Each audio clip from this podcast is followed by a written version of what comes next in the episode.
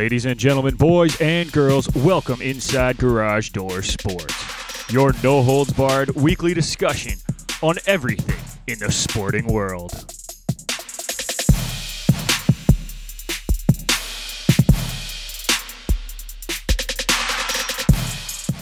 For all your news on hockey, baseball, basketball, football, soccer, and more, you've come to the right place. And now it's time for your hosts, Nick McVicker, Kyle Vardy, and Irfan Manji.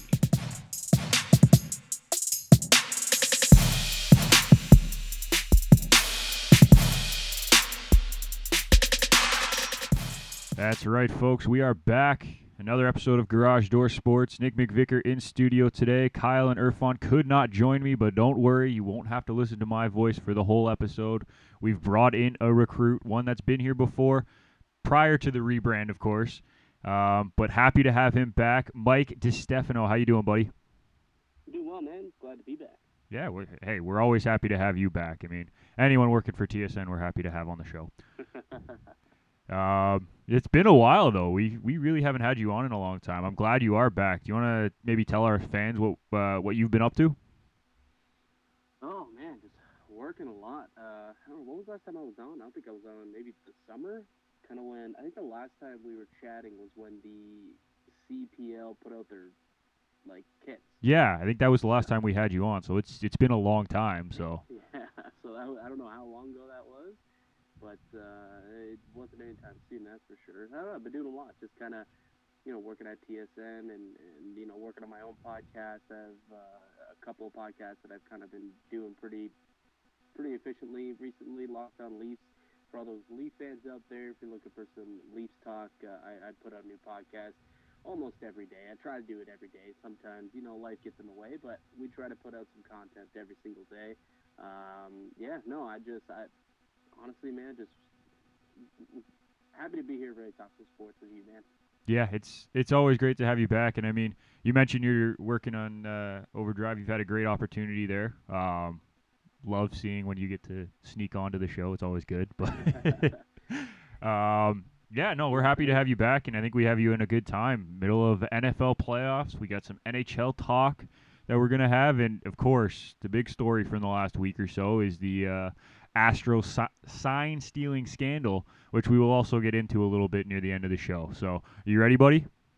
Let's go. All right. Well, we have a new segment for you folks. It's going to kick off all of our shows. And hey, why don't we name it what it is? It is the kickoff, sponsored by Canada Kicking Academy. Calling all kickers and punters in the Southern Ontario region. If you are looking for year round professional development with elite competition, you need to train with Canada Kicking Academy. The Ferraro brothers, Daniel and Gabe, are both University of Guelph alumni, and after illustrious university careers, they want to teach you everything they've learned over the years. If you want to take your special teams game to the next level, you need to train with Canada Kicking Academy. Visit them at CanadaKickingAcademy.com or follow them on Instagram at Canada Kicking Academy.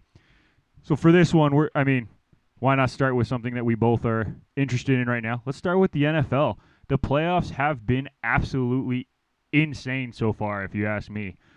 Bunch of big upsets, a bunch of great games too in general, all the way back to the wild card round.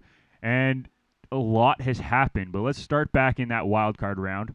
Um, Bills Texans, great game, kind of. Bills go up 16 nothing and then hand it to the Texans. What did you think of that one, Mikey? Man, that was a terrible game. I mean, we're going back a couple weeks now, but I, uh, yeah, that game kind of turned my stomach. I thought the Bills were going to run away with it. You know, they got off to such a hot start, and then there was that weird at the, at the start of the second half touchdown that got taken away from the Bills. I mean, it was just a, an odd rule where he meant to just give himself up in the end zone. It ended up being called a fumble, and they recovered it. And then the Bills uh, or the refs came in and were like, nah, no, no, no, we're we're just gonna call it a touchback instead. That was really weird. Then That one threw me off, man. That totally threw me off. Yeah, and then the Texans just came back and just. Uh, you know what the turning point in that game was? That J.J. Watt sack in the third period or in the in the third quarter. And the Bills were, were doing a pretty good job limiting that offense. And you know what they, they always say? A, a strong defense is your best offense. It's not only a thing in hockey, but also in football. you got your defense that can make big plays like that and kind of get the crowd into it. And I think that was the big turning point. That's when Deshaun Watson took over the the ball uh, on the very next possession, drove down the field and scored, and then they went out and scored on uh, their, their next couple of drives, and ended up taking it to overtime, and um, ended up getting the game-winning field goal in overtime, and, and getting themselves into the uh, the divisional round. But yeah, that game, oh my God, I, I can't believe that the Bills squandered that chance. They should have won that one. They're the better team. Um, it's just unfortunate uh, that they weren't able to pull it out. Hey, but you got to give Houston credit. Like they they fought that game and made sure that they knew what they were doing, and in, in the end, they pulled it out. Like it's it's not easy. It's not easy. Like they fought, they did fight, and that's why you have uh, J.J. Watt come back. That was a big boost for them. Um, even if he didn't play the full game, he was there. He was on the sideline. He was boosting his teammates up. Like that's that's a big personality. That's a big player to have coming back at the right time. I don't know if he played his best game by any stretch of the imagination, but that's just my opinion. Having him back was huge. No, no, for sure. And, and like I said, that the turning point in this game was the J.J. Watt sack in, in, in the third quarter there. Um, I, I just I don't think the Texans did play well. I think the Bills just kind of shot themselves in the foot. Oh, I agree. A couple of couple of bad turnovers, a couple of stupid penalties, a couple of phantom calls, in my opinion, also. Yeah. Uh, just so many things went against them, and, and the Texans got so many good bounces, and uh, they were just able to capitalize on on the couple of chances that they got late in the game and, and ended up coming away with the win. For sure. I'm I'm not saying that the Texans played great. I'm just saying that they stayed they kept in the game long enough. Like they weren't out of the game by any stretch of the imagination because they were getting a couple good calls, but they weren't making massive mistakes. Other than that first drive where they kind of let the Bills do whatever they wanted, which by the way, when your quarterback has the most passing, receiving, and rushing yards on a drive, that's that's got to be one of the few times in history that's happened. Oh, that was that was a fun drive. It was.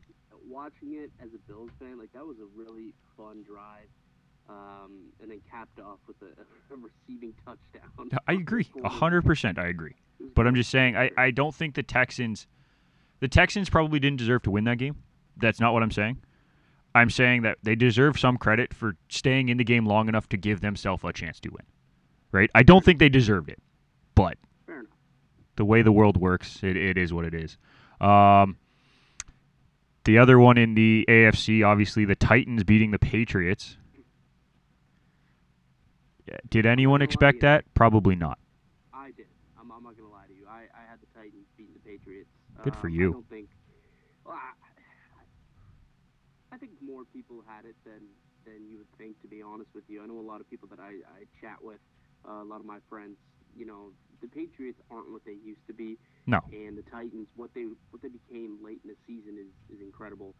And when it comes to the NFL, it really in all sports, if you get hot at the right time, that is almost the best recipe for success.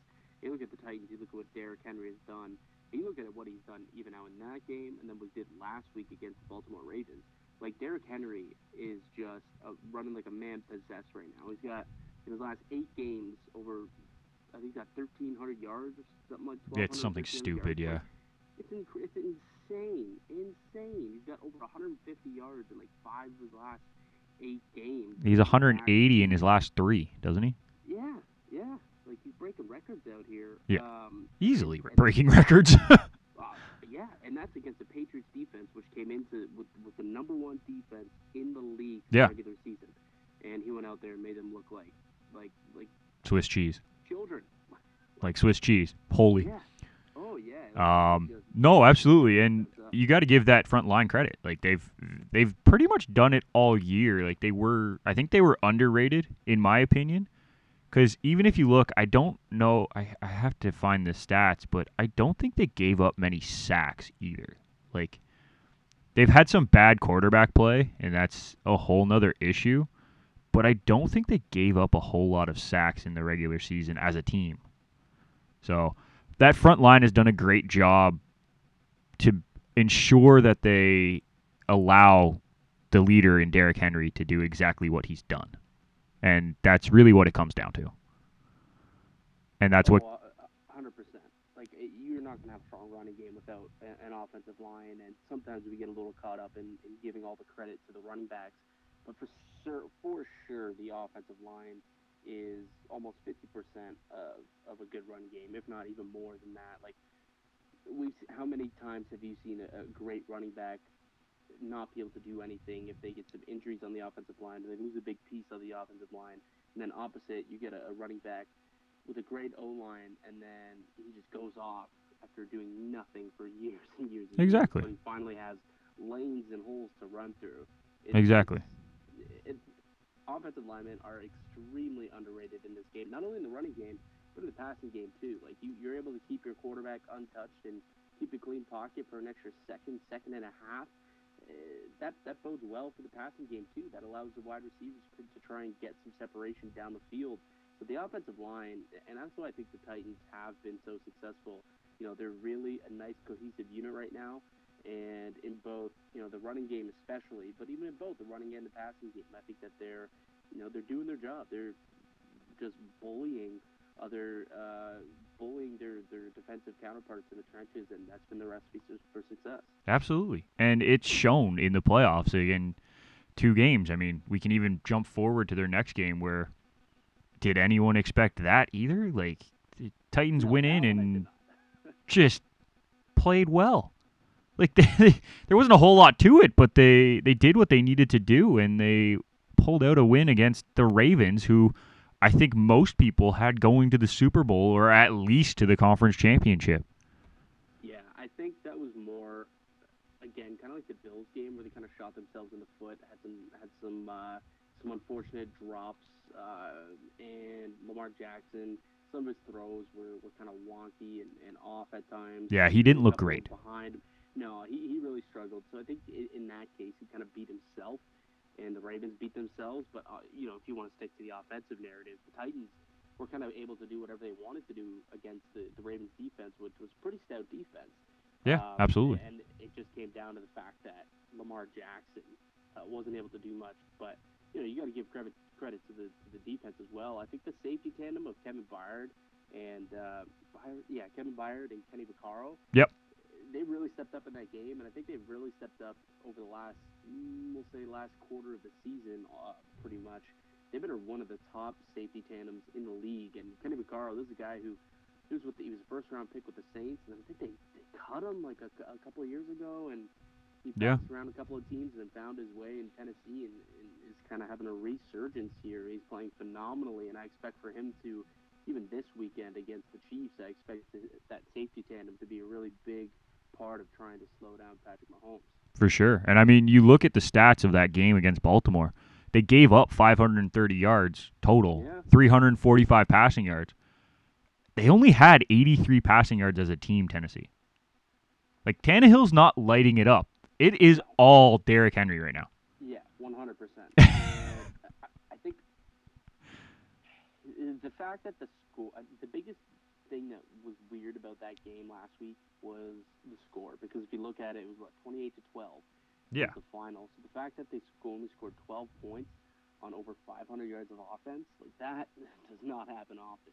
Yeah, but here's Uh, here's the difference. Here's right here is there's three stats that tell you what the difference was. Baltimore lost a fumble, had two interceptions, and they were allowed Lamar Jackson to get sacked four times. On the flip side, Tennessee had no lost fumbles, no interceptions, and Tannehill got sacked once. Yeah, no, I agree with you. I think that what the, for Baltimore, they just left so many points on the board. Oh, think they could've absolutely. Won that if their offense was going like they had, I think, six trips within field goal range that they came without points. You can't do that. No, you can't. You can't do that, especially in a playoff game.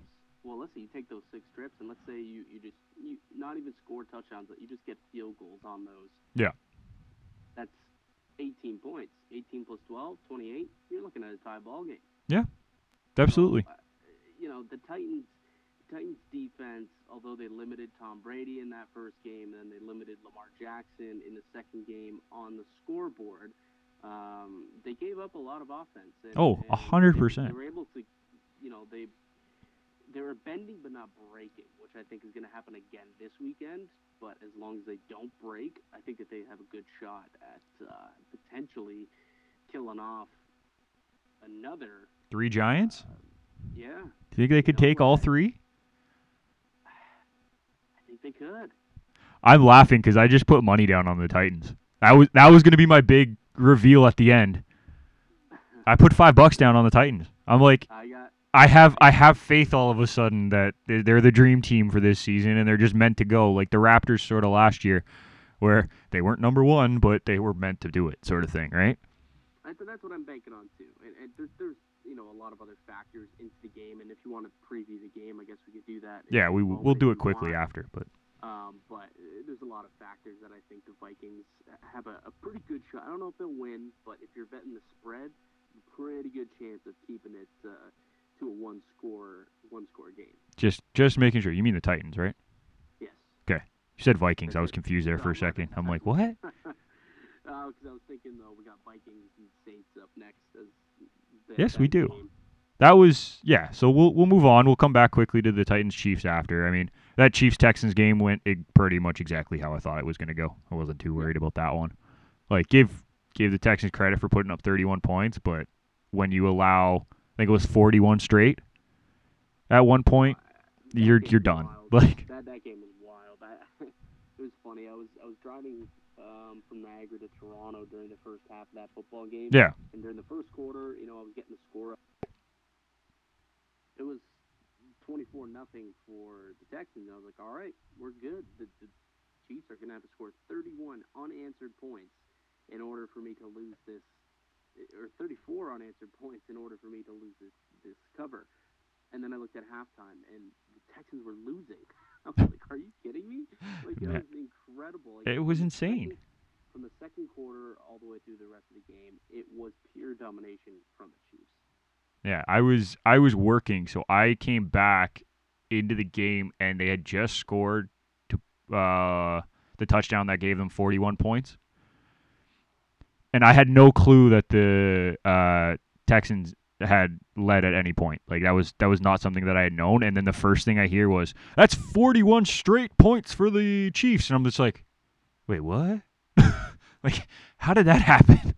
Yeah, it was that was incredible. It was, but you know what, man? Patrick Mahomes, he's going to be the X factor. I know we just talked about how Tennessee might be able to win this game, but he is going to be the X factor. He's on his A game for the entire thing, and if that offensive line can just give him enough time to to allow those receivers to get open, like they got a really talented offense, and they proved it by putting up 51 points in three quarters against the Texans. Yeah. And it's it's it's going to be a toughie this weekend for Tennessee. I can guarantee you that. Oh, I don't think anyone expects it to be a walk game for either team. But if tennis, if Mahomes is on his game and that offense gives him, offensive line gives him anything, they might walk. Like they, they might just walk through the Titans. As good as the Titans have been in the playoffs, and as good as that running game is, they, the Chiefs can just blow teams out of the water, and we've seen that all year for the past two years. No, for sure they can. I. They're a very talented team. They might be the most talent. Uh, think San Francisco's the most talented team, but they're definitely the more talented team between them Oh, for sure. and Tennessee. For that sure. being said, all the talent's on one side of the ball, where I think Tennessee's a little more evenly uh, distributed across the board, and that might give them a little bit of an upper hand to try and keep this one close. Yeah. No, I agree. I agree with you on that. So um, it'll it'll be an interesting game. Again, I put money down on Tennessee to win the Super Bowl. We'll see. Um, I think just it, Derrick Henry is definitely going to be the X factor here for the Titans, and not just Derrick Henry, but the fact that he's going to have to be able to control the clock. They're just going to run the ball and try and run the clock down as much as possible and keep Mahomes off the field. I think that's going to be the biggest. Uh, the biggest thing that the Titans are going to want to try and do, and if they can do that, I think that they'll be successful in this game. that's fair. That's that's completely fair. I think it'll be uh, it'll be interesting to see. Um, so we've exhausted the AFC. Yeah. NFC has sort of gone, for the most part, how I think everyone expected. Maybe that Viking Saints game didn't. I think a lot of people had the Saints winning that one, and that was uh, a bit of chaos. So, do you want to talk about that one first? And I think that was the only game where I think you could say that that, that one was a surprise. Uh, the Vikings, you know, they're an they're an inconsistent team, and I think that's why uh, going into this one, they're the sixth seed going against the Saints seed. Drew Brees inside his house, uh, you know, Brees having a, a terrific year once again, and the Vikings were missing a couple of their their key corners. He just figured that he was just going to throw all over them, and if not, then Kamara was going to run all over them but that just didn't happen. They were able to kind of really limit uh, the Saints and just. I, it's not that they controlled the game. No. Like it, it wasn't really a. To be, it was kind of a boring game to be quite honest with you. Yeah. The guys did enough to win. Uh, but I, I, I was expecting. I thought the Saints were going to blow them out, and the fact that they kept it so close, uh, I thought that they were going to have to maybe stand a chance. And Kirk Cousins actually played decently in that game as well. And I thought, oh, maybe if Kirk Cousins can come play like this again in the following week in the divisional round, oh, maybe they'll stand a chance against the 49ers. I was wrong about that. Yeah, you you were a little wrong about that, but um, one of my uh, classmates, because I'm you know back in school, unfortunately, um, the, he was uh, mentioning though that there's a stat on Kirk Cousins because I think they played the. Uh, did he play primetime that week? Was that the primetime game, or was that a No, one o'clock game? There was no. Pri- it was a one o'clock game. 'Kay. Yeah, no, he's he's yet to win in prime time, and he's just like a pumpkin out there during prime time. Yeah, but he's he's almost undefeated or has like a ridiculous record at one o'clock games. Like no matter who he's playing, he he manages to play so well at one o'clock, and it goes back to even back when he was playing at Michigan State. Like he always played well at one o'clock. Uh, it's something about his routine that he's figured out the one o'clock games, but then anything at four, five, six, or prime time, he cannot figure it out. And so it's funny, like we talk about the wild card game and him beating them beating the Saints and him playing so well. It was a one o'clock game. And then you see him the next week where they played what I think they what time was the game last week? Um regardless, it wasn't a one o'clock game. I think it was a six o'clock or five o'clock game. And he lost. And he played yeah, it was a bad. and he played bad. Like it was it wasn't a good game at all. He played bad, right? That's terrible. that's that's a crazy stat and I can't I wish I had the exact stat and I can't seem to find it. But like just imagine that that just the time of the game threw him off completely. Hey man, it's uh, it's a pattern at this point. It really is a pattern. It is 100%. When he's when he's canvassing to see what team he should be on, he's got to be somewhere in the East that is a terrible team, so that they never want to give them prime time, and then he can succeed. J E T S Jets Jets Jets. Wait, did I say that? No. Did I say that? You, you gonna kick out Sam Darnold for? No, no, I'm just kidding. Yeah, I was I was just kidding. Uh Dolphins maybe might be a nice fit for him cuz they don't get many primetime games. Um I'm trying to think of who else. Uh the Dolphins gotta Tampa figure out their- if Mary if uh Winston doesn't come back. Uh, oof, or, no, I mean he's got another. He's, he's on contract. Yeah, he's on contract anyway, so it doesn't matter. But No. uh but yeah, no, it's just funny like the the complete difference in the two games that the Vikings played. Like I thought they were I thought they controlled most of the game against the Saints. Like it was a close game, don't get me wrong. Like the Saints were in it and everything. But like the Vikings never looked down and out at any point. Like Drew Brees did what he needed to do on drives, right? There's no doubt about it, but like you look at it and it's like, holy crap, like the Vikings played really well that game. And then they go out against San Fran and just pretty much laid an egg. They had the fewest uh, yards total in a playoff game in the Super Bowl era. Yeah, 147 total yards of offense. and they held Cook, Dalvin Cook, who is one of the league's best rushers this season, to 18 yards. Well, that's what happens when you have no passing game to balance off the run, Yep. right? Like that's that was the difference right there. Oh, 100 percent, 100 percent. And and I think that's another uh, the kind of a not to go back to the AFC and the Chiefs, but that's the problem with the Chiefs. They don't really have a running game outside of their. I guess the quarterback is, is mobile, but you know they don't really have a running back that is a big enough threat. Yeah. That, uh, 'cause if they had a running back like they did when they had Kareem Hunt, that just made Patrick Mahomes that much more lethal. Exactly. And yeah, you know, I'll be curious to see what they end up doing in the draft this year. I I would suspect that they get themselves a, a top tier running back just to make that team, give them that little bit more of an edge for The Chiefs, season. right? Yeah, yeah, Yeah. Yeah, no, I agree, and I think the Vikings.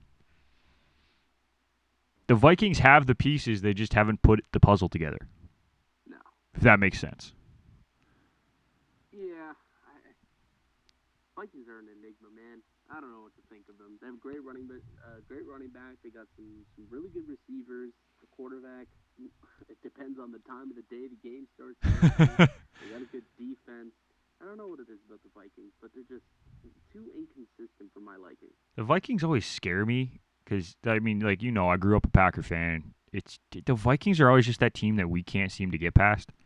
So I'm glad they're out of the playoffs because now we have to play San Fran, and God, who knows what this Packer team. But, um, yeah, like it's the Vikings always confuse me. I never know what to expect from them week to week, get like quarter to quarter. Some games you just don't know what you're gonna get. Yeah. Let me ask you, as a Packers fan. Yeah. What do you think's going to happen this weekend? Okay, let's get to how they got there, and then we'll talk about the game this weekend because we still have two games to talk about. We have to talk about the Seattle Seahawks beating. Um, oh God, blank. I just blanked Philly. there totally. Philly. The Philly, and yeah, that that was a game that the Seahawks should have had home field advantage. like That game stunk. that was a bad game, just a just a terrible game. We'll we'll really skim over that. Seahawks won. They did what they needed to do. They got into the next round. That game against Green Bay was a good game. To be honest, like I think I think both teams had some great plays and they both played well. It wasn't like a, a snooze fest by any stretch of the imagination. Green Bay ended up on top because Aaron Rodgers knows how to control games. As a quarterback, he did his he did what he needed to do to get his team the W. Yeah, almost let it slip though. He, oh, 100%, but he did what he needed to do and it ended up being okay. Yeah, but uh, I think with the Packers, funny. They're they're 13 and three, but you take a look at you know kind of the wins that they've had, and a lot of them are pretty lucky wins. I think the Packers, although I believe that they're defensively a lot better than they have been in the past. I Oh, this is the best Packer defense I can remember in the last 10 years. But offensively, it just seems like Aaron Rodgers, much like Tom Brady, has He's- kind of gone to the other side of the cliff a little bit. He's no longer the man who, who I have faith in that can you know drive down the field and score at will. Unless it's the fourth quarter. No matter no matter every year every game this year, he managed to drive down the field in the fourth quarter. So if it's the fourth quarter, have at it. Have fun. I, I trust him. The rest of the game, not a chance. for me, and I, I keep wanting to talk about this weekend just because that's what's at the top. No, no, we're going to. Don't worry. I want to get to that. Don't worry. Yeah, but for, for me, like, it was nice to see Davante Adams uh, finally have a a really good game. I think he kind of he was injured for a lot of the year and wasn't really healthy. Not not himself. Well, he wasn't the dominant number one receiver that you know Rodgers kind of needed. Oh, absolutely. So it was good to see him kind of uh, breakout's the wrong word, but have himself uh, the best di- the best game of the year, I guess. Yep. You know, 160 yards, two scores. Um, that was that was Rodgers' guy. That was who he passed to. Uh, He Rodgers passed for 243 yards. 160 of those went to one man. So No, I, I, Uh, I completely agree. And having him back was huge at the way he used to be was just massive for the Packers last week. yeah, and he's gonna have to be that for the rest of the playoffs if they want to win themselves a Super Bowl. Yeah. I, I agree with you 100%. I love the Packers. They're not they're probably not winning the Super Bowl. I'm not even sure if they make it out of the uh, the conference. Man, it, it, it's you know who's done a really good job for this team. A couple of guys who came over, free agent signings. I think even one of them was a free agent signing. Like The Smith brothers?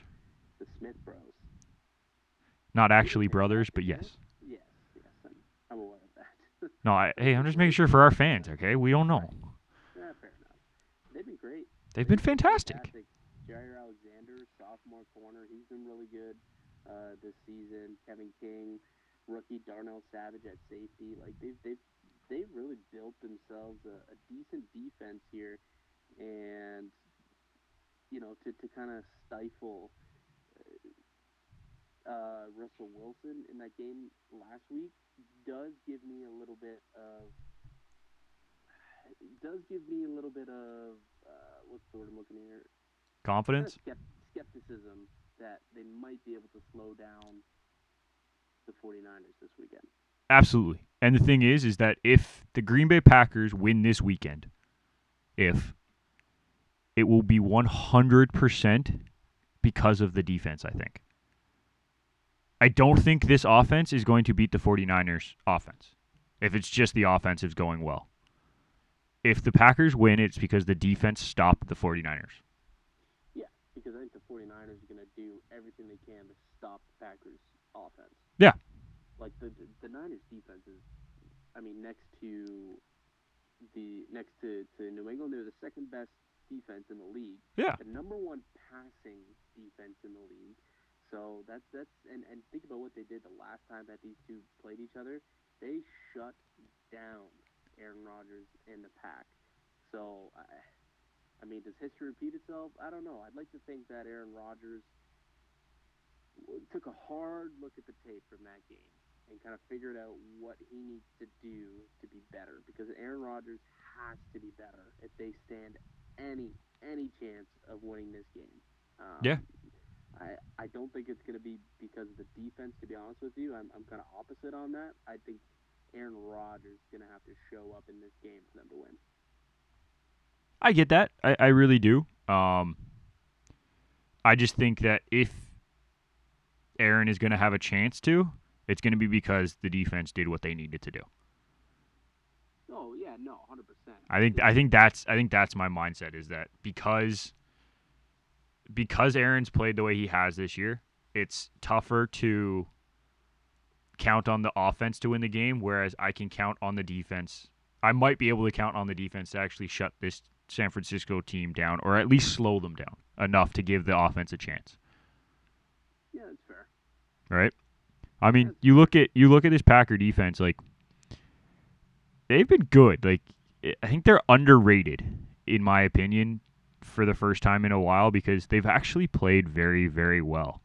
Um, yards per game against, they are ranked way lower than I thought they were. They're 18th, but they've only given up the ninth fewest points in the league.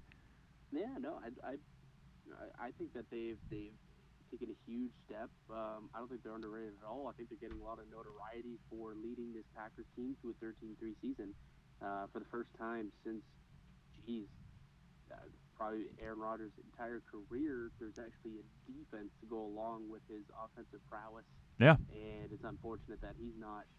That Rodgers is the one that's not answering the bell compared to the defense because it's been opposite for so many years. But at what 35, 36 years old, Father Time might be starting to catch up to him a little bit. Yeah, no, I agree, and I think it's because they finally have a defense that can slow down opposing teams that, that could allow this Green Bay Packers. If you look at all, like so many of these playoff games that they played in the past, you know, 46 to 40, 53 or 54 to 48, like these are high scoring games that they've had. They've had to be in shootouts, and Rodgers had to be amazing. Um, he doesn't have to do that anymore. He just has to be good enough and protect the football. Yeah. And they're going to have a chance. They're going to have a chance, but he's the one who's got to. He's going to be the X factor. He's going to be really good to, Absolutely. to get that done. Absolutely. And I mean, hey, you know what? The Packers also had the third most interceptions in the league. And like the 49ers weren't uh, they were way further down.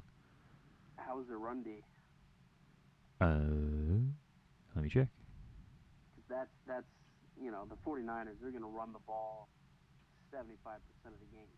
I'm I'm not expecting Jimmy Garoppolo to, to be the savior here for San Francisco.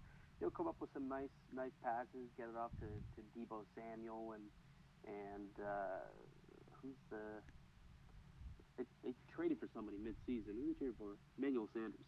Um, and then obviously George Kittle, another guy he can dump it off to. Yeah. But George Kittle can also be a big time factor in the running game Uh, he's he's kind of taken over Gronk as that elite elite blocking tight end who can also be elite in the passing game as well. So Yeah. uh, man, there's this is gonna be a good game. I'm really excited for this one. Yeah. It, that I think that is the better of the two remaining games. But Oh, for sure, for sure. For me, I'm taking the Niners on this one. Yeah. I think in my head I'm taking the Niners. In my heart, I am not. Blame you. I don't blame you. But, But I think you know, logically, if I if I think about the game logically, yes, the Niners should win. They should win. outright or, or against the spread, What's the spread at right now? seven and a half. Um, I th- I think they went outright. Um, at a seven and a half spread. Ah, ooh. I think I might say the Packers would cover the seven and a half. I think they lose by seven, but I think they cover the seven and a half. All right. I think it's like a 35-28 game sort of thing. We're against each other again. You think they you think they cover too? No, no, no, no. I, I, taking San Fran. I think this is a double-digit game. Yeah. So that uh, sorry, that's I, I, that's what I meant in my head. That San Fran covers that, but yeah, I think they cover the, the spread. that's fair. I mean, you look at some of the projections, and they're they're calling it like a four point game. Um, with San Fran still winning, but I don't know. I, I I think it'll be a fun game to watch. Um, if Rodgers goes vintage, that would be fantastic. Oh. I'd love that, but I don't believe that's going to happen. Um, no, it'll be a good game. So I think that's pretty much covered everything. Richard Sherman versus Davante Adams is gonna be a really fun matchup to watch too. That that will be good. That will be very fun. Um, we've got some good matchups just in the two games in general. So this will be this will be a good championship uh, round. And then winners go on to the Super Bowl down in Miami. Spreads are at seven and a half, which would indicate that they're not going to be too close of games. But I'm really excited for both matchups. Yeah. I think they're going to be fun games They're going to be interesting games, like for very different reasons. for sure. So I'm excited, but uh, yeah, that'll. I guess that pretty much does it for the NFL. That was that was a long NFL talk. I'm sorry, buddy. Um, man, I love my football. I know you do. But that was our uh, kickoff, sponsored by Canada Kicking Academy. Don't forget to follow them on Instagram at Canada Kicking Academy and visit them at CanadaKickingAcademy.com if you would like to take them up on their offer. They're great guys. We had Gabe on uh, a few weeks ago. He's a fantastic player. Just got signed, by the way, recently to the Ottawa Redblacks uh, to be their kicker for next season. So we're very excited about that. Um, so don't forget to follow him and his brother Daniel. They are fantastic people to watch. Um, let's move on.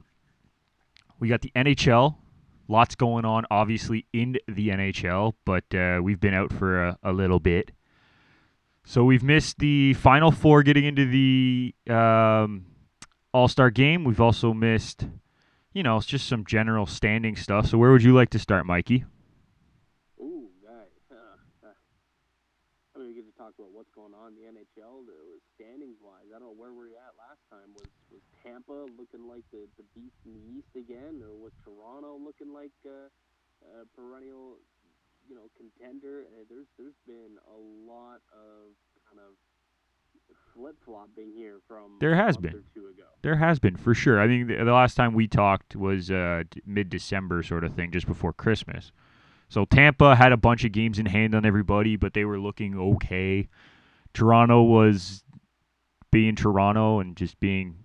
They were just after Keefe, I guess, sort of took over, so they were on a little bit of a hot run. But no, I mean they've been. Uh, both teams have done the right thing in the last couple of weeks, and they've put themselves in good spots.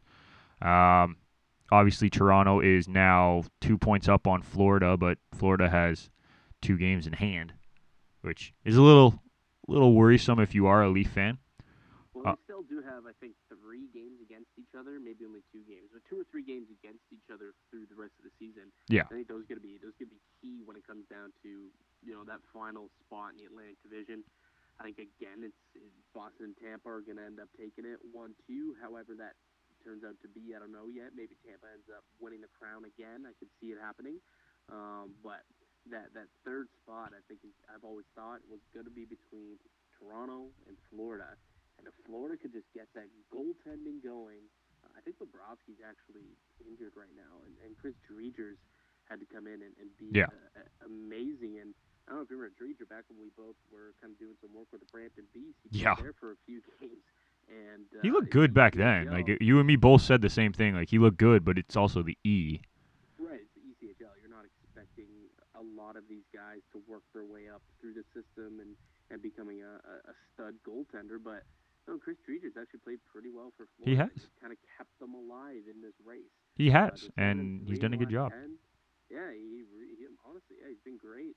Um, but you know, they're they're gonna have to get their ten million dollar goalie back, uh, and and he's gonna really have to kind of shut things down and, and get this team going again if they want to get themselves into the playoff picture and and win the Atlantic. I think they can. Honestly, I, I think they can win an Atlantic spot. I'm not as sold on Toronto uh, finishing in the top three, mainly because you know this Morgan Rielly injury. I think is going to be costly. That's, Oh, for that's a sure. Big time injury. Jake Muzzin, uh, he's injured too. He's supposed to be coming back sometime after the All Star break, so I guess he's not going to be missing too much more time. But you know, Rielly's a big miss, uh, and they still have some other injuries too. That you know, Trevor Moore hasn't come back. Mikheyev, he's probably out for the season, and uh, I just got to do something with the backup goalie position. To, to be quite honest with you, I'm not a fan of Michael Hutchinson at all. I know that he's played a little bit better as of late. I was gonna say he has he has played better for sure. Like you got to give the guy credit. He's he went through a very tough stretch at the beginning. In the last couple games, he's looked better. But yeah, it's it isn't ideal for sure. No, I think that they gotta they gotta do that. I think I, Alexander Georgiev of New York Rangers is a guy that they've apparently checked in on, who I think would be a fantastic addition. Not too sure what it would cost them. I was gonna say I feel like that would cost a lot. Like Rangers are high on Georgiev. I mean, I think they could. They would probably do it for like a prospect and, and a second round pick, which I mean that, that's that's that's not insignificant. But if there's any interest in maybe a Jeremy Bracco or, or Yeah. some other player, like I think that they could look into it, or even a bigger deal where maybe a guy like Andreas Johnsson has become a little bit expendable because players like Pierre Engvall uh, have have kind of stepped up and, and, And- I know Mikheyev and I was gonna say Or Mikheyev too for sure. they're injured, so they're not doing anything right now. But like when they get back, if there's going to be some some guys who are going to have to be left off of the lineup, to be quite frank. And I think maybe if you move out one of those forwards who have a pretty big ticket um, uh, of, of, uh, on your contract, I, I think that that could potentially bring in a backup goaltender, maybe even a secondary piece like another defenseman to also help out with the Rielly injury. Yeah, I mean, like right now you're missing four starters. Well, I mean, key players in Trevor Moore, Mikheyev, Muzzin, and Rielly. But the offense hasn't really missed a beat. Like they're third in the league in goals right now, behind only uh, Washington and Tampa. Auston Matthews is playing like a man possessed right now. Yeah. He's got 15 goals last 14 games. He is on a tear. Uh, you know, got a hat trick the other night. The biggest thing for me in that that offense is, you know, they they finally have both of their top two lines going at the same time. Yeah. Which early in the year that wasn't the case. It was either the Tavares line was rolling or the Matthews line was rolling, but they weren't doing it at the same time, and they kept losing games 4-2, 4-1, 3-1, 3-2, and they weren't scoring a lot. Yeah. Now you look, they went on like what, like a 14 game streak where they scored three or more goals. Yeah, They it's it was something games- crazy like that. Yeah. Nine games scoring four or more. So that's been the recipe for success for the Leafs. They're finally scoring goals, and I don't expect that to change. But you know, Freddie's facing a lot of rubber, And that's- that's the issue.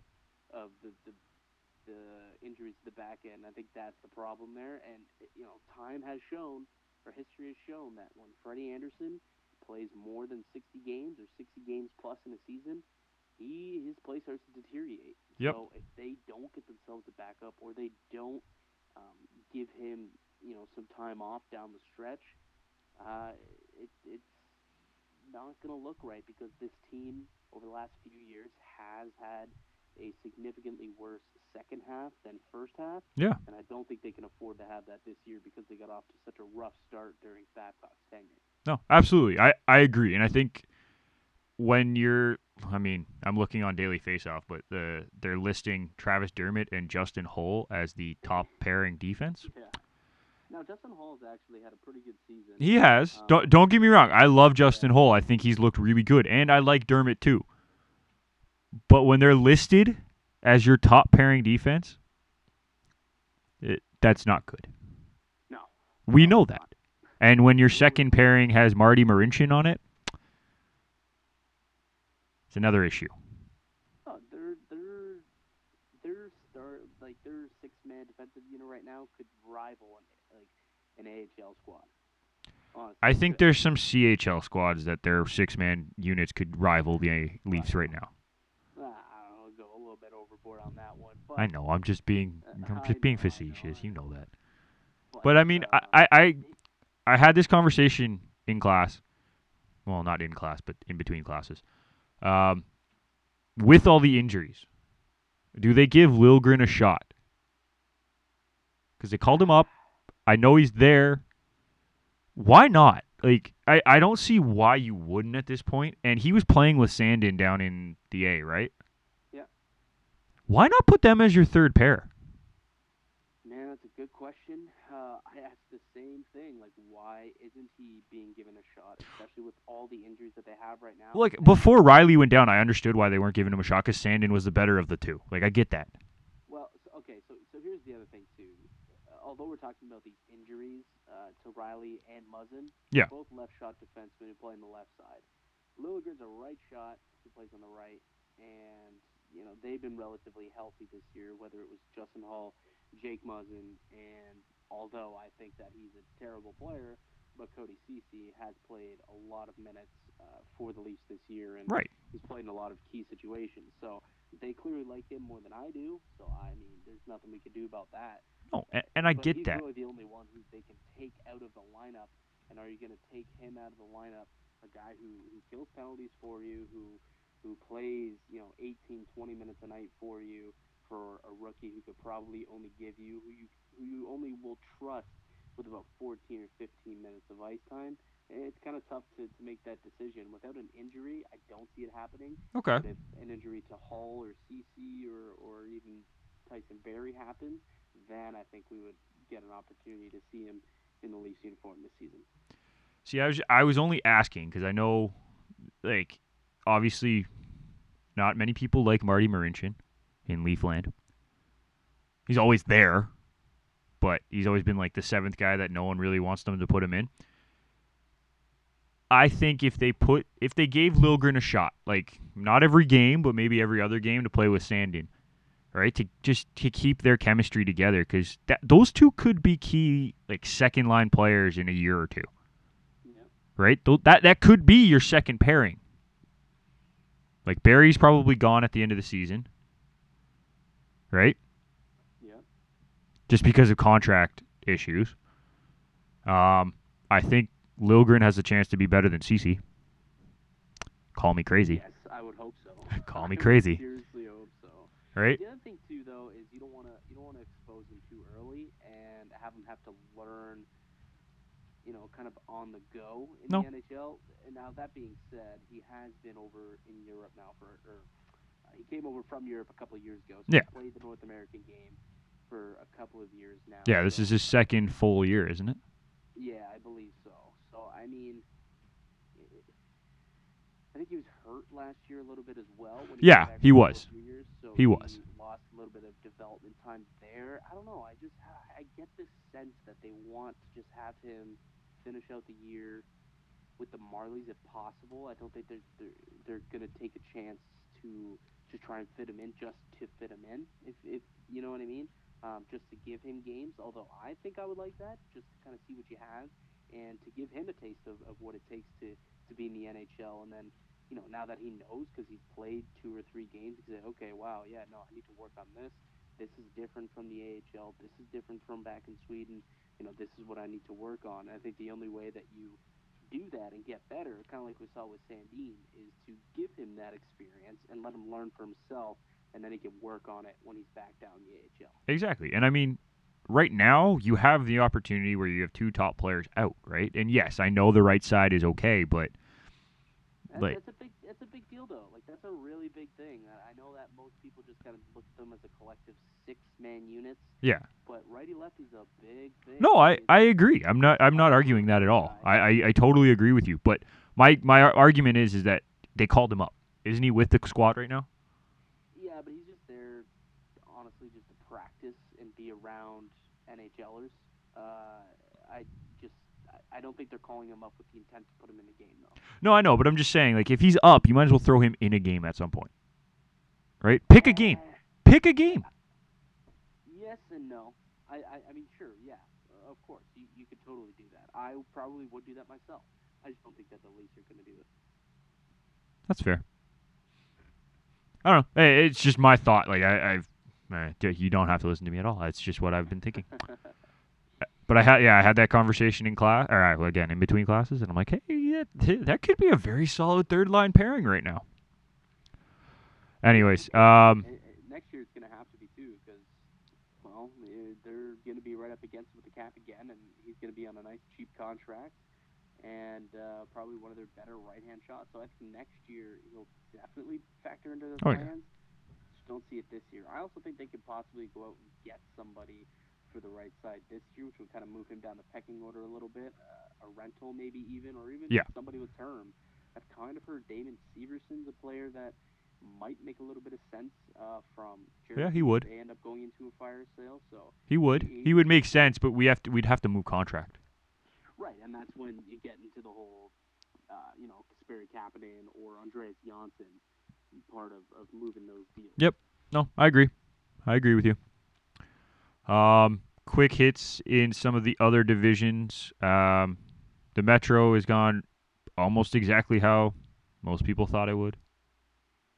Yeah, I guess Pittsburgh is higher than some people thought, but overall it's pretty close to what everyone thought. Um, Pittsburgh has been amazing. I think they are not getting enough credit. no, Uh, you think about they lost Crosby, they've lost Letang for a lot of for pretty much half the season. I think Letang's been out for a lot. yeah, Brian he has because he's on my out for most fantasy team, and it was killing me. exactly. Brian Dumoulin's been out for most of the year. He's a defenseman who plays 20, Yep. 21 minutes a night for them. Yep. Uh, Jake Guentzel now out for a while. Malkin was out for, for about a month. Yeah. They have had so many injuries, and you know there was also the injury to Matt Murray, which allowed Tristan Jarry to turn into a Vezina candidate goaltender. Yeah, everything had kind of happened, right? it just everybody kind of stepped up, and then Brent um, or Bryan Rust is, is averaging a point per game. He he- even he was injured for about ten games this year, but he's really turned into a nice piece uh, in in Crosby's absence. Him and, and Malkin have really kind of found a nice little uh, a nice stride here at the midway mark of the season, and you know now you're looking in Pittsburgh. A team who I personally thought might not even make the playoffs this year. I'll admit that. I thought that they were going to take a step back Yeah. here here they are, pretty well cemented into the playoffs, and now they're getting Crosby back. Letang seems to be healthy. Uh, Dumoulin, I think, is going to be coming back in the next month or so. Uh, Guentzel is going to be out. I think he's out for the year, which is unfortunate. But, Yeah. You know, I, I just they're a team that's really just chugging along no matter what. Mike Sullivan's doing some really good things out in Pittsburgh. He's He he's a he's a good coach. He is a good coach. Yeah, he deserves a lot of love in the uh, Jack Adams consideration this year. Absolutely. Um, I agree with you 100% on that. And they've they've played great, and Jarry has stepped into that role with flying colors. So that they deserve where they are, um, coaches. And the coaches that too. Yeah. Well, no, but speaking of coaches, I think that probably leads us into a conversation that we could probably have about uh, why the heck did Vegas fire Gerard Gallant? Yeah. Um, I was going to ask you about that as we flipped over to the West. Can you? I feel like you're a little bit more plugged in being at TSN than I am. Sure. Can you explain to me your, what you're thinking on that? Because I thought Gallant was doing really well, and now I mean they're not in a Pacific. Well, they're tied for the third in the Pacific with y- your Canucks, by the way. which we'll get back to. Um, like I, I don't get the logic behind it. Here it is, man. Stupidity. Okay. Stupidity, Stupidity. As long as we're on the same page. From what I'm hearing, this seems to be a management issue, and the ownership seems to be meddling a little more than I would like uh, for a hockey club. And I think it was more so the pressure to to win and to succeed, and the fact that they were a 500 team and just on the cusp of the playoffs and not quite in the playoffs. They were literally three points away from from the Pacific Division crown, not just the playoffs, but literally leading the division, three points out, and they fire their head coach. Yeah. Like I just Why? it doesn't make sense to me. a guy who brought your expansion team all the way to the Stanley Cup final just a year and a half earlier. Doesn't make sense. It's it's it, like you think that that would have given him a little bit of a leash than being 500 Yeah. in year three and only three points out of the division spot. Yes, exactly. I don't get it. It's dumb. you know what's going to happen now, right? Like Peter DeBoer's taking over, which whatever. DeBoer's a good coach. He did a lot of good things in San Jose. They're kind of an aging team this year, and And I think he lost the room a little bit. yeah, a little bit. And he's been there for a while, but I think uh, you know that that allowed them to bring in a veteran coach, uh, and so they kind of jumped on it. But I don't think it was a good move. No. That being said, I don't think that they're going to really kind of go on a slide because of it. I think that this team is just too good, too skilled. I can't believe we're talking about this being a third year expansion team, but they're just so good, so deep. Um, they're going to go on a run. This is a terrible division. Yeah. Uh, like they can easily win two rounds through this division and end up just walking to a conference final appearance. And then the storyline is going to be wow, they made a, a coaching change. Peter DeBoer brought a team that wasn't in the playoffs, brought them all the way to the conference final. And it's like, well, they would have done that anyway, probably, if they would have stayed the course with Gerard Gallant. yeah, Like, exactly. It's idiocy. It's dumb. Um, I, I didn't get it. I think that division is one of the more entertaining top fives in the league right now. Because you have three, five teams uh, separated by two points. right? Like like Edmonton tonight, they're not even in the playoff spot. No. But if they win, they're tied for the division lead. Yeah, with the same number of games played, Yeah. which is Yeah, dumb, How crazy is that? right? That's that's what I'm saying. This division has been fun, and three Canadian teams are currently sitting. Actually, they I think Edmonton is in a playoff spot right now. By the way, I think they're in the wild card. Uh, you know what? They might be. Yeah. Uh, Yeah, they were they're one point up going into Saturday action. Yeah, one point on Winnipeg. Yeah. You're right. So they had five. They had three Canadian teams from that division, all in the playoff spot. Vegas and Arizona, the other two.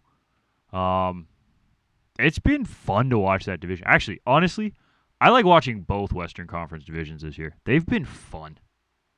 They've been fun. I, you know me. I like the Avs. They've been fun to watch. Both The Avs are a divisions. Great is, is Cale Makar coming back anytime soon? Seems like he's been out for a while. He's back. Oh, is he back now? Yes, When did he get back? like three games ago. I'm pretty sure. Oh, okay. All right. You, the way you said that, I thought he was back for like a month, and I was like, oh my god, how did I miss this? Well, Okay, so so he's, he's recently back. That's good. he's played the last three games. So Cale Makar was off to an unbelievable season. I thought he was a runaway winner of the Calder Trophy. I thought that he was even in the running, honestly, for me at the beginning of the season. For the North? Maybe not quite make the ballot, but yeah, in the North. Oh, I had him top five. He was in the conversation. I had him top five. he was leading the def- like the, the all defensemen in goals. Yeah. No, I agree. I, I 100% agree. And there's another name on that back end that probably doesn't get enough credit, uh, but has played unreal. Girard. He has looked so good this year, especially lately. He's really come into his own lately. Man, he was part of that Duchene deal. That Duchene deal just it just keeps on giving, man. Yes, it does. It's- it's great, great. trade for Colorado. It's been great. You know who it worked out worse for, which is funny? Nashville. That's who it ended up working the worst for. Yeah. They gave up Sam Girard. Well, I think it worked out better for them the first year. Mm, mm, maybe. I think you can argue the first year it looked good for them, and then after that it was it's been really leaning towards Colorado. No, Arcturus is just. I don't know what happened to him, but He he's fell off a cliff, Yeah, he fell off a cliff. He's like borderline. Uh, like, unplayable. they're probably having healthy scratch conversations right now regarding him. Didn't they already healthy scratch him? Well, I think he was healthy scratch under Laviolette, but now under this new coach, I think they were hoping that you know Kyle Turris making six and a half million dollars Yeah. per season. Uh, they were hoping that maybe a new coach could help spark him because that's a lot of money to be paying somebody to, to be a fourth liner. Trust To me, twiddle his I'm thumbs in the aware of it press box. Exactly. Uh, but it doesn't seem like the switch has really done much for him. It hasn't. Um, and I- don't know if it will. Nashville's eh, a weird team. They're not getting the goaltending. That's another thing too. Pekka Rinne, not what he used to be, man. No. Juuse Saros, I don't think he's quite as good as we all initially thought he was going to be. I think Um, Juuse Saros might fall into the Curtis McElhinney great backup conversation. eh, he might. Nah, he might be more of like. Uh, oh man. A 1.5. No, like a like a Jaro Halak who could.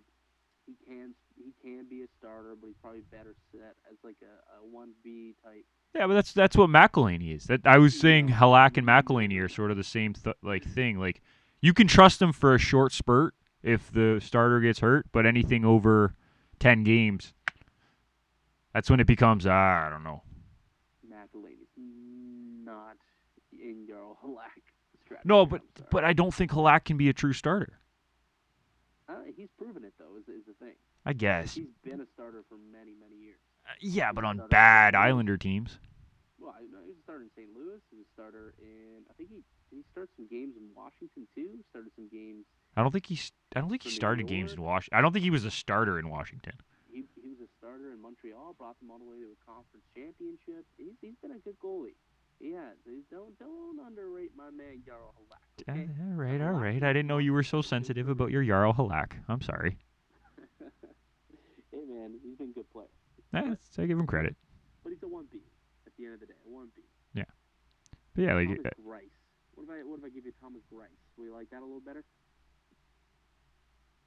I You know Thomas Greiss is. I don't like Thomas Grace better than Halak. I like Halak better than Grace. Really? Yes. I don't think Greiss is a starter either. You're not, you're not helping your case in my mind, but Oh, he's a one B who started like thirty six games last year. I know, and I think that was And had like a two eighteen goals against. Oh, I know. I think he played well last year, but I think that was a product of the situation, not the product of the player. Fair enough. At the end of the day, goaltending is your ride or die in the NHL. And when it comes to Nashville and when it comes to Vegas, that is kind of what costs both these coaches their jobs. And it's super unfortunate uh, because I think that there's two teams that are extremely talented. That they've, you know, forking out a lot of cash to a lot of players. Yeah. And unfortunately, they're just not getting it done. And the coaches had to pay the price. That Vegas, they are getting it done. So that I don't want to say that they weren't. I was gonna say it's, it's a little bit different, isn't it? Yeah, yeah Although I guess if you look at it, you know the crazy thing. I'm gonna. T- I'm. I, I don't know if you're looking at the stats directly. Number of points separating Nashville and Vegas. five, six, five. Seven right now, going into today. Number of games played, Vegas has. O- or number of games in hand, Nashville has over Vegas. Four. Four. Yeah, They realistically could have more points at the same number of games played. man, they could. Actually, I didn't realize that Nashville had so many games in hand. Yeah. They got to get going though. They're almost getting. To they do. point where it's No, no, no, they do. I agree.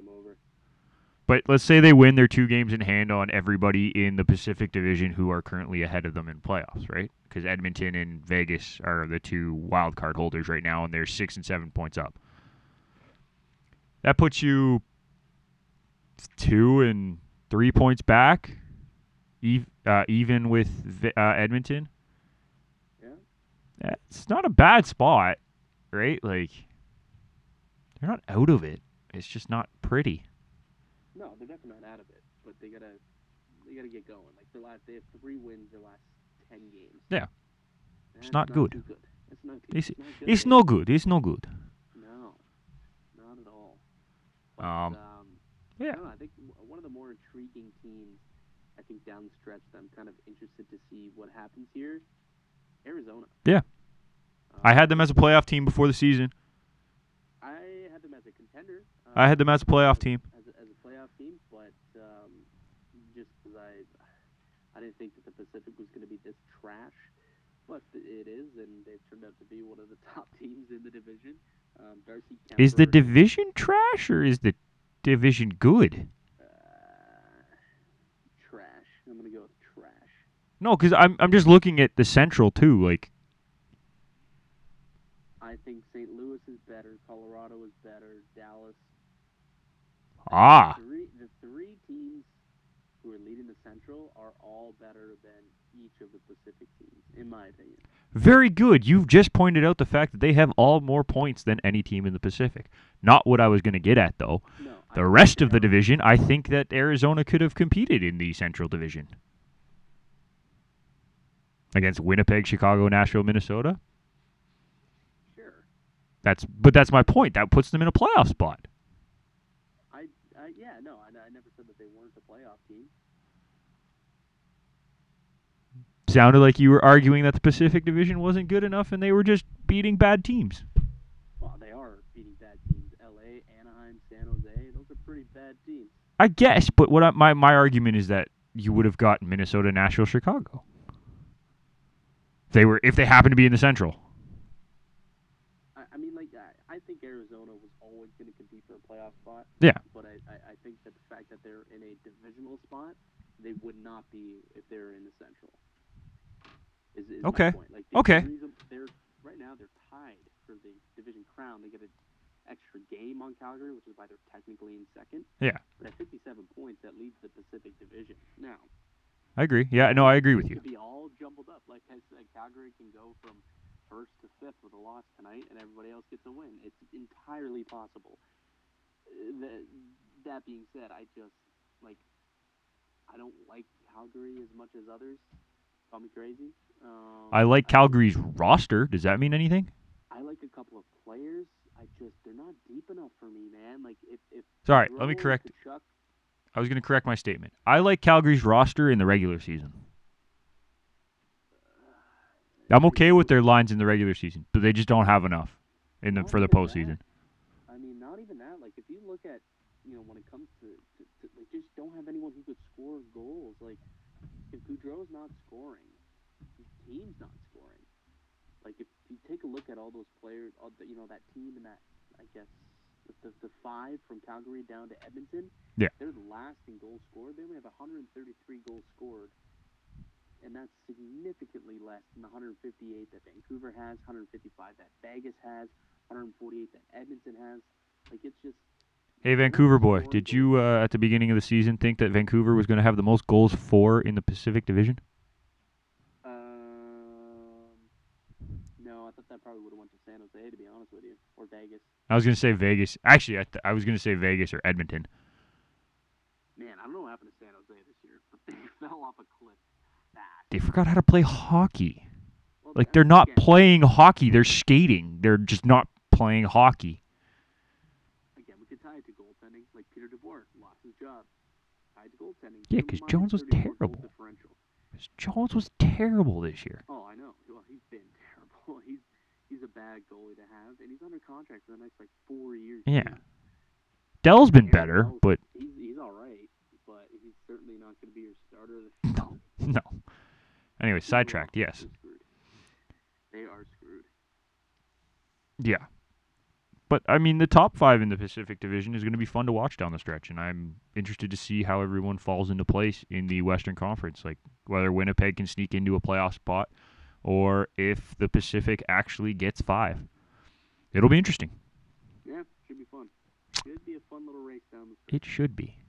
Are you going to watch the All Star game? Honestly, probably not.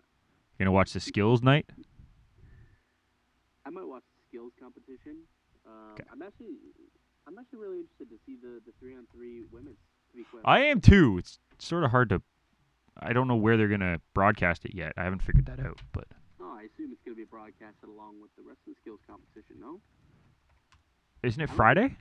I don't think it's just a, a gimmicky. No, it's Friday though. Yeah, that's when the skills comp usually is, isn't it? No, this skills comp is Saturday. Isn't it? Oh. I don't know. To be quite honest with you. I'm pretty sure the skills competition is Saturday. And then the uh, All Star game Sunday. Yeah, that might be true. Let me check. I'm gonna find out. Okay. Done. Regardless, I think that that's uh, a really good addition to All Star Weekend, whether it's included in like the All Star festivities or however it's included.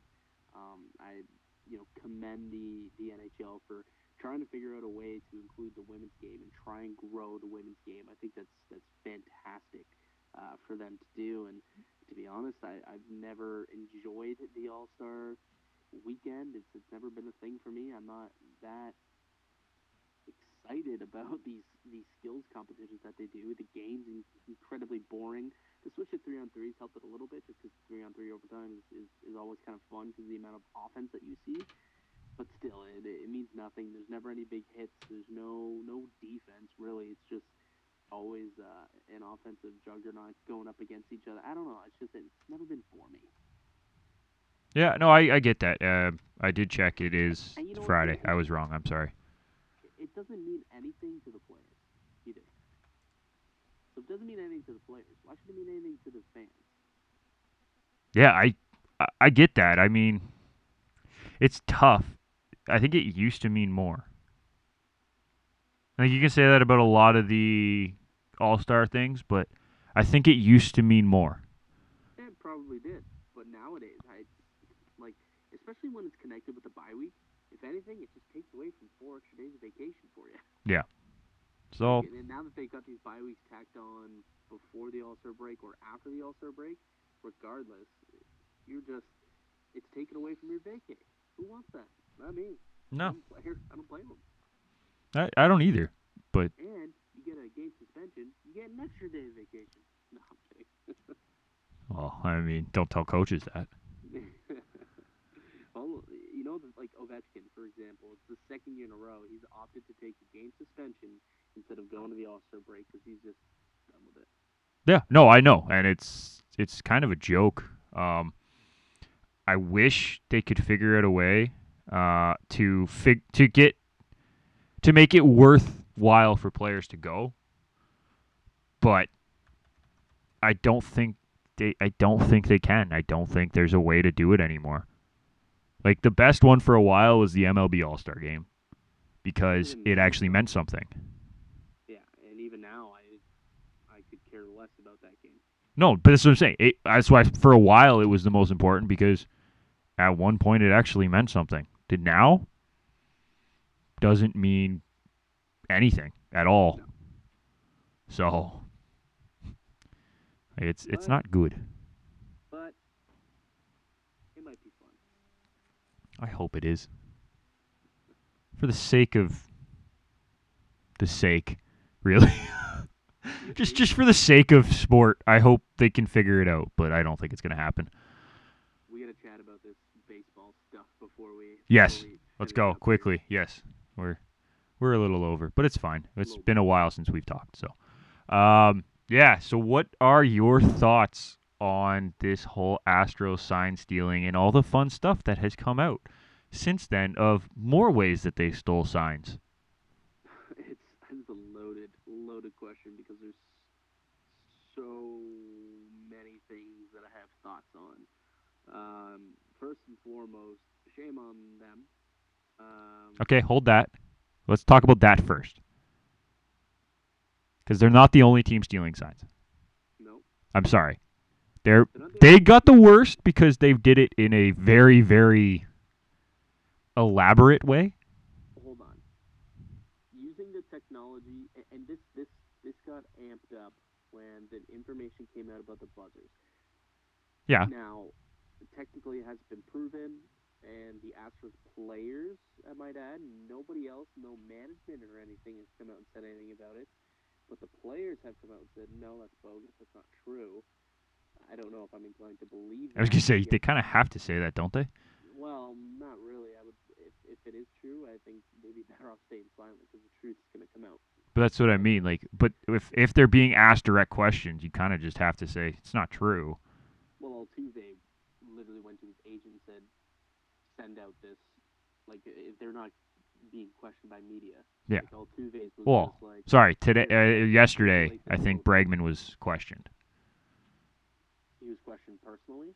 He was he was uh he got he was talked to today or yesterday, one of the two days, I can't remember, by media, and he was asked, and he basically just tried to stay mum. Mm, Yeah, yeah. I, I just the buzzer thing. I think uh, is is what kind of kills it for me. Um, there's a lot of conversation whether or not they should take away the title back in 2017. Doesn't matter. And That's my opinion on it too. I don't think it matters. I know Randal Grichuk today at the Blue Jays Fan Fest. He came out. He, in his words, he was like, "Yeah, no, get get it out. They take take the title away. They shouldn't deserve it. They don't deserve it. They cheated." You're right, but Uh, what what are the like? What's the point of a title at this point? In in all honesty, what does a title mean to you? Nothing, because I mean, unless they have to give their rings back, and No, no, no. I'm, I'm asking in general, rings before, without talking Astros. What does a title to you mean in any of the major sports? As as you, Mikey DiStefano, what does a title mean to you? Me? Yeah. Well, nothing, because I don't get anything. I don't benefit. Well, that's not true. Because let's look at the Raptors for example. Yeah. Because I'm employed by TSN, I did get a lot more benefits out of them winning a championship than uh, Right. than anybody else. But that being said, No, but I mean in general. What is it, what it- what would it mean? Like let's say it was your team, like the Canucks went went on to win the Stanley Cup. What does it yeah, mean to you? It's amazing. Like I, I love it. I Right. Celebrate it, and no, I, I agree with you. I 100% Right. agree with No, no, no. But this is my point. You would celebrate it, right? Let's say three years from now, it comes out that the Canucks were waiting skates or something of the other team. Like I know that's so stupid. It's harder to cheat in the NHL. I get that, but let's say they were doing something totally illegal, Yeah. and they got caught, and people were suspended and people were fined.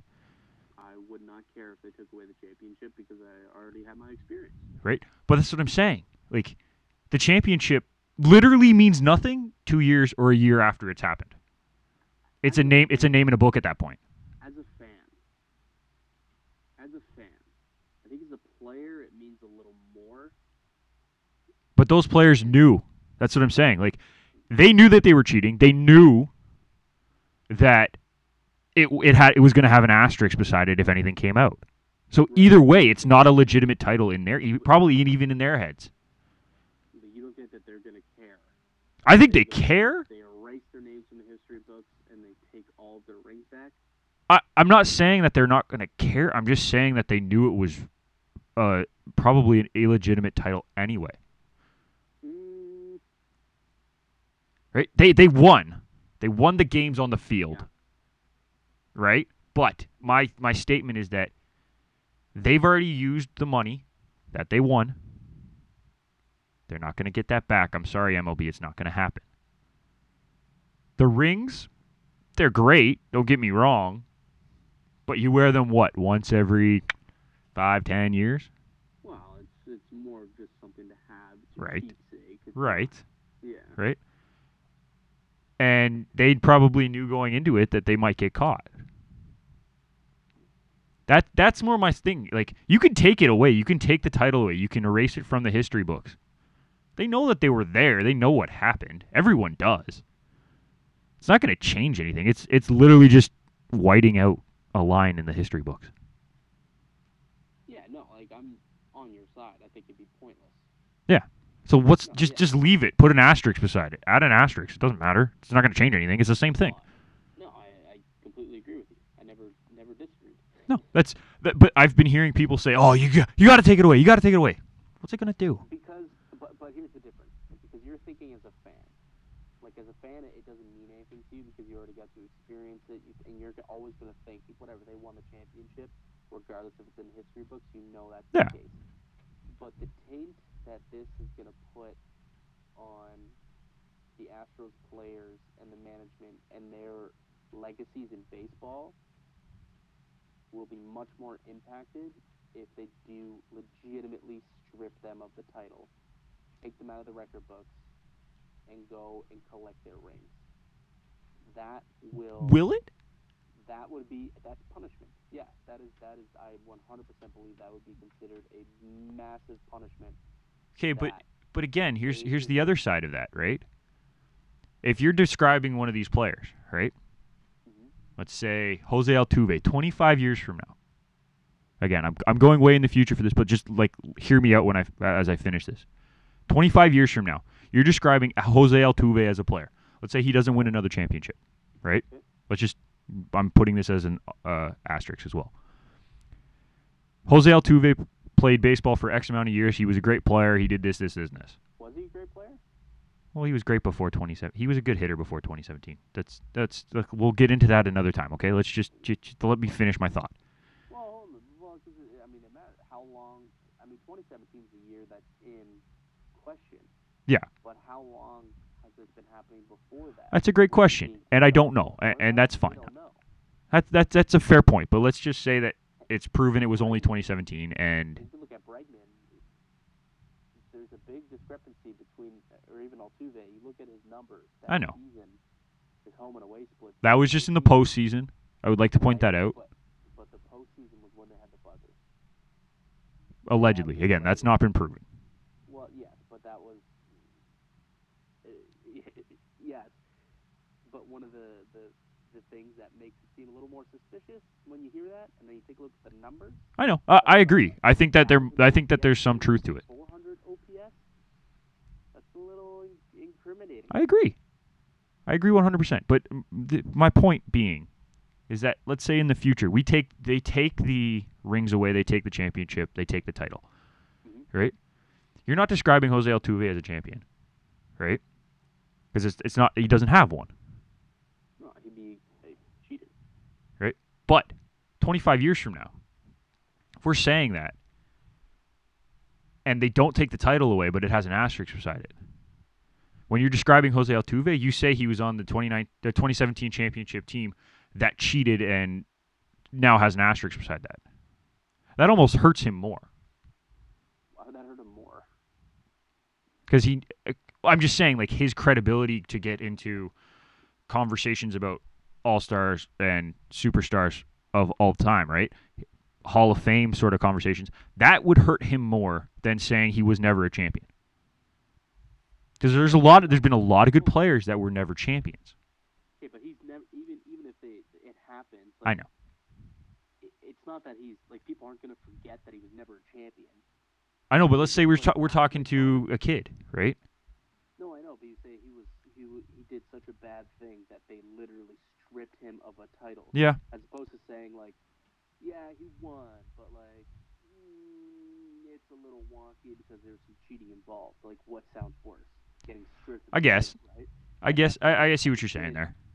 as a kid, you look, you're like, oh wow, like he must have been a real piece of crap. Like, he did that. Where Major League Baseball felt that they had to strip him of the championship. Like it, it, it has a much, much uh, larger impact on the long-term view of these players and of this team and everybody associated with it. Like we're taking a look now, even like I don't know how far down it's gonna go, but like you know Carlos Beltran, he just signed a new deal with the Mets this year to be their first year head coach or the, the manager, and he stepped down because he was part of it.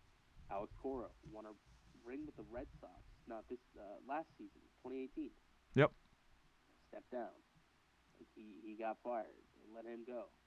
Both the general He st- he stepped manager- down. Read the read the news articles. He stepped down. Yeah. Okay. They mutually agreed to part ways. Yeah. And I love that. it- That's my that might be my favorite wording in sports. Mutually agreed to part ways. Bullshit. Yeah. Exactly. Especially something like that. Get out of here. You're paying him. Why would he leave? Yeah. It was, it was ridiculous.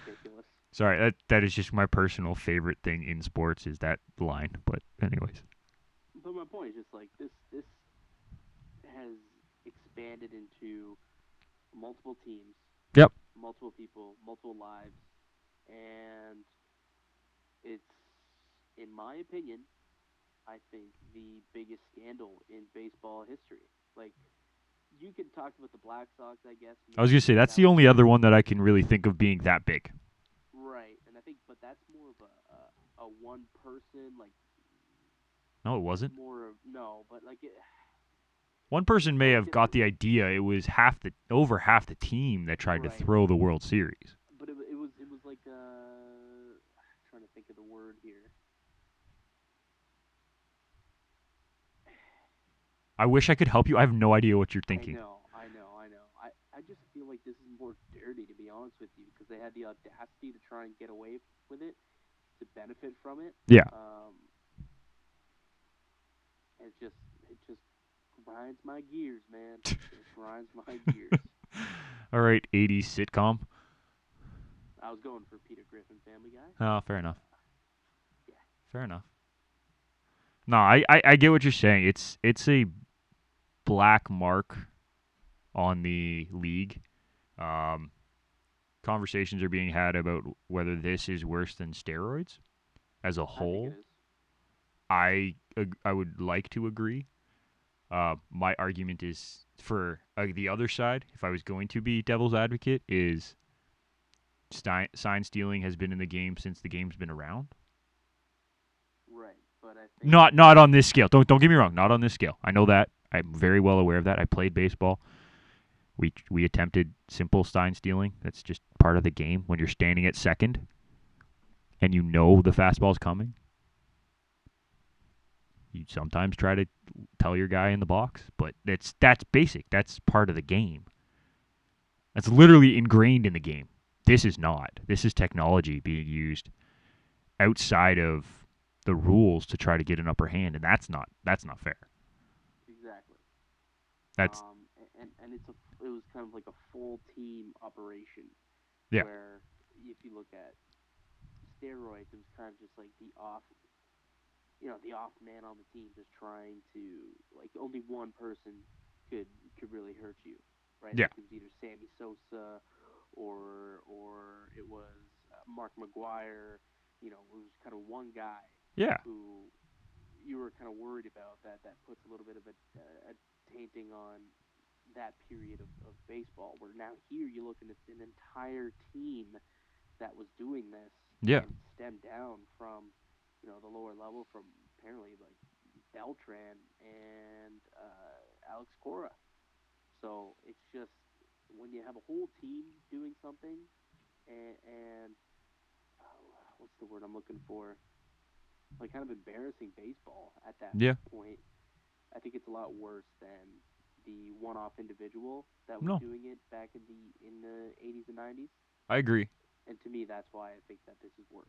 I agree. I think I just I'm struggling. I think with the way people are just describing it as sign stealing. That's not what they were doing. Like, yes, they were stealing signs, but this is way more than just sti- sign stealing.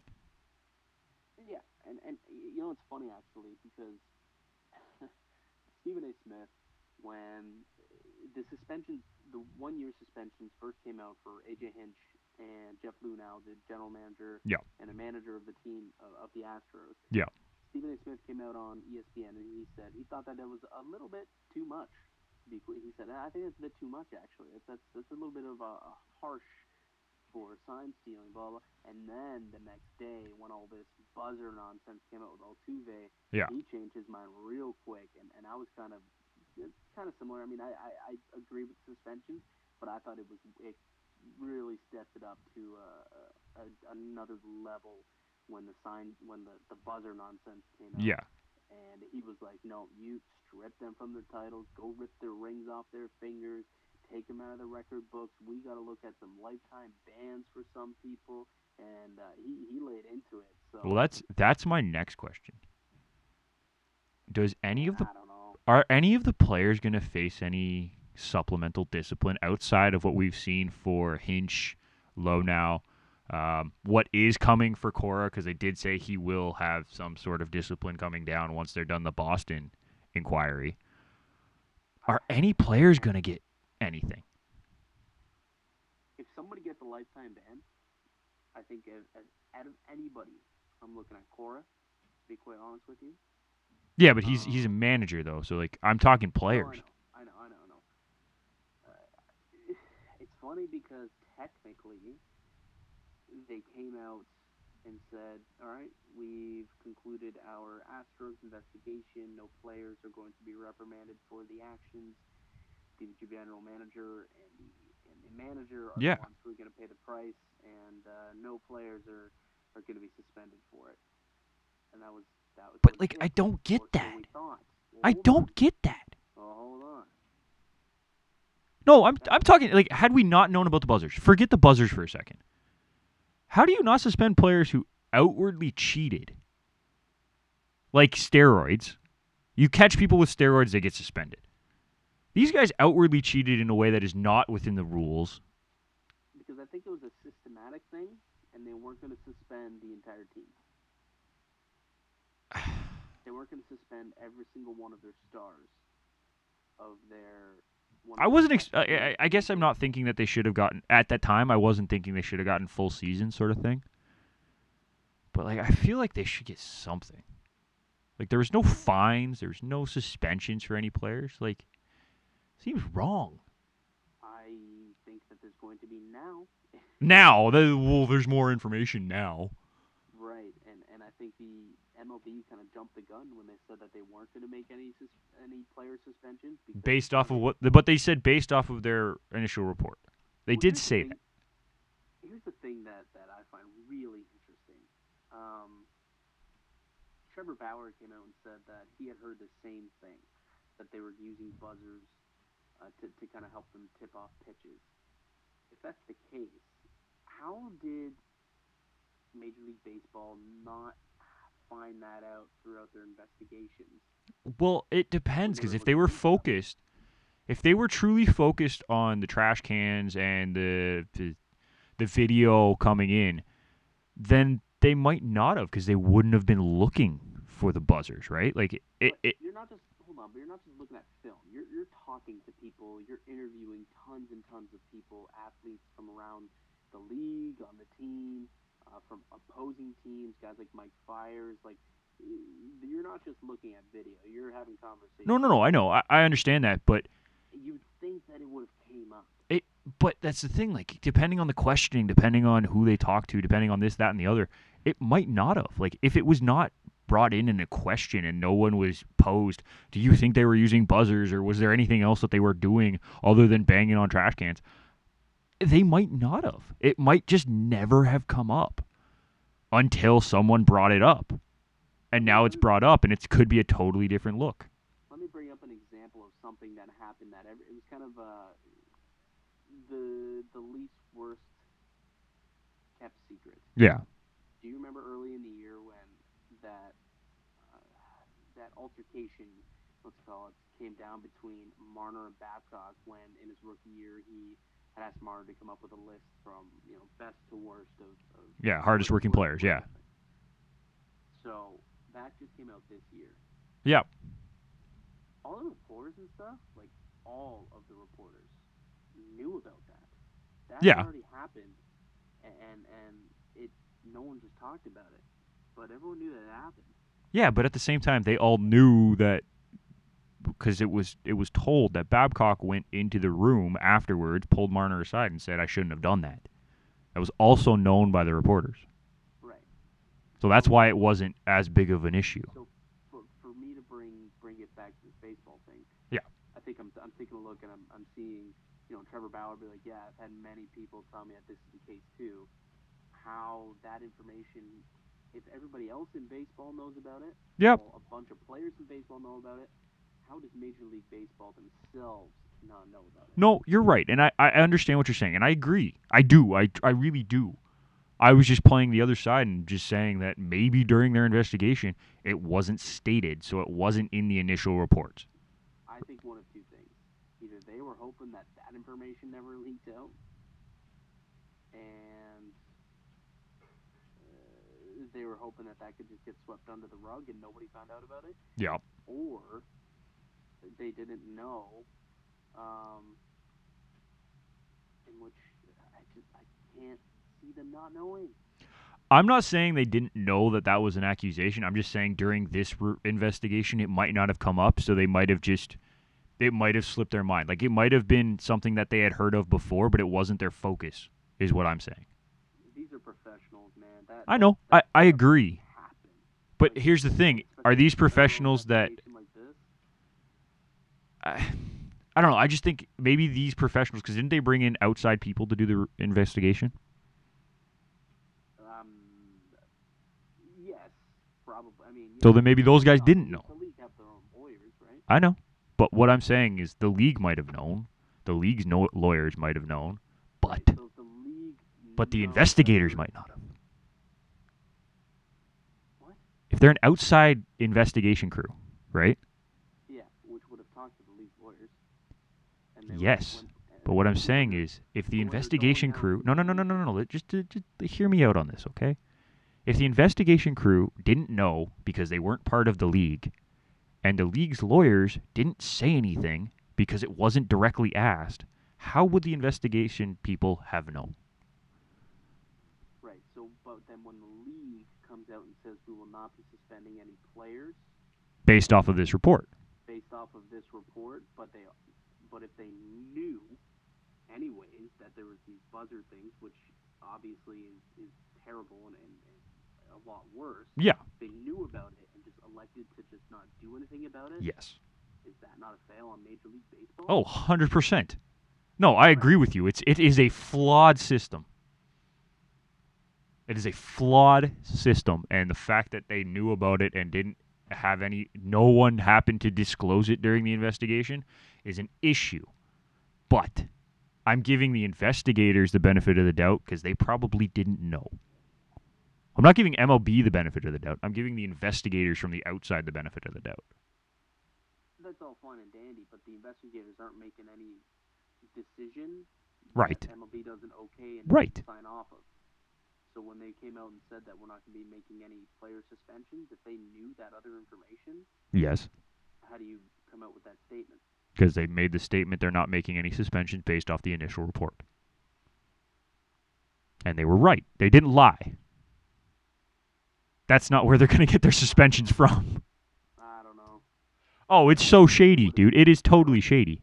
I don't think they would have released the report if they had intentions on making some player suspensions based on the buzzer scandal, I don't think they were going to. which is my point. Like, No, I agree.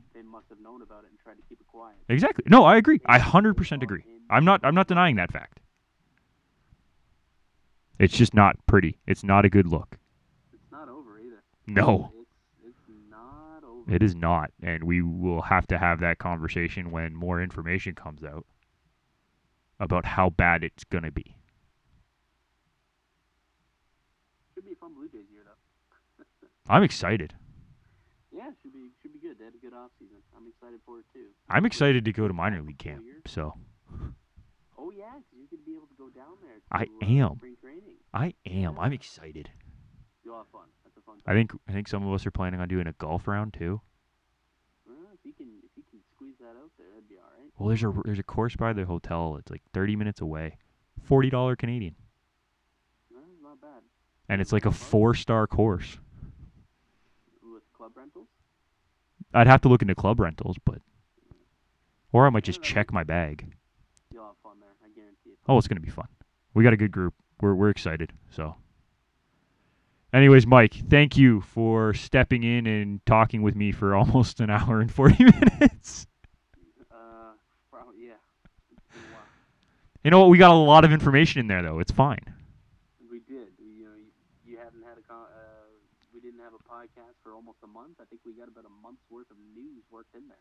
We did a good job. We got everyone up to speed on what happened in the playoffs in the NFL, what's going on in the NHL. We got everyone up on the MLB scandal. We even talked about your trip to, to Florida. Yeah, and we and we started a new segment too, and I'm very excited about that. Yes. So, it's been great talking to you, buddy. We need to have you on sooner than you know six to eight months at a time. But thank you again. Um, for everyone here at Garage Door Sports, we will see you next time.